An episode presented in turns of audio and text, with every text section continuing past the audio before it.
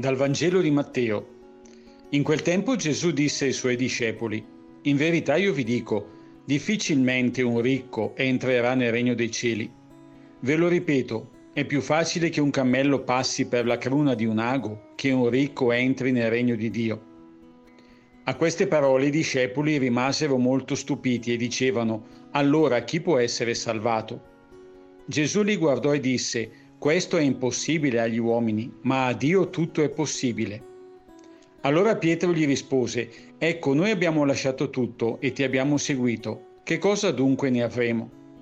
E Gesù disse loro, In verità io vi dico, voi che mi avete seguito, quando il figlio dell'uomo sarà seduto sul trono della sua gloria, alla rigenerazione del mondo, siederete anche voi su dodici troni a giudicare le dodici tribù di Israele. Chiunque avrà lasciato case o fratelli o sorelle o padre o madre o figli o campi per il mio nome, riceverà cento volte tanto e avrà in eredità la vita eterna. Molti dei primi saranno ultimi e molti degli ultimi saranno primi.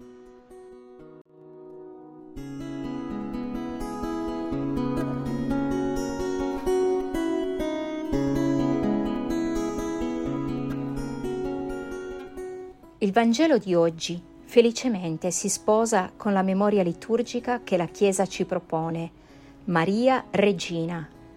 A pieno titolo la Vergine di Nazareth è regina nel regno annunciato dal suo figlio Gesù, in cui entra chi crede in una vita nuova, che comincia fin d'ora e durerà per sempre.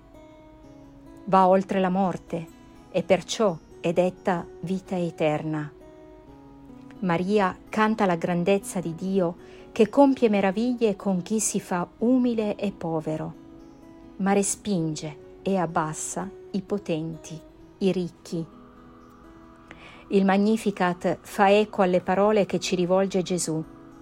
Anche lui ci esorta a non credere ad una vita realizzata quando siamo nell'abbondanza, quando possiamo comprare senza far calcoli quando ci sentiamo ricchi di conoscenza, di capacità e di qualità, quando possiamo contare su molti amici, quando si ha tempo per i propri divertimenti.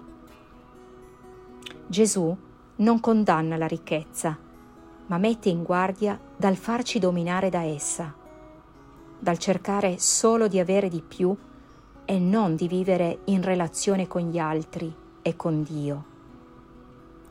Non possiamo seguire Gesù se siamo troppo carichi, se continuiamo a guardare indietro dispiaciuti per quello che dobbiamo lasciare. Siamo suoi discepoli se condividiamo quello che abbiamo e quello che siamo. Se lo vogliamo, assieme a Gesù possiamo andare oltre. Non accontentiamoci più di fare solo quello che bisogna fare ma facciamo tutto quello che si può. Non doniamo solo una parte, offriamo tutto, come ha fatto Gesù lungo tutta la sua vita. E più si possiede, più si è chiamati a donare. Ma qualsiasi decisione prendiamo, Gesù non ci nega il suo amore. Spirito di Gesù, continua a camminare a fianco a me.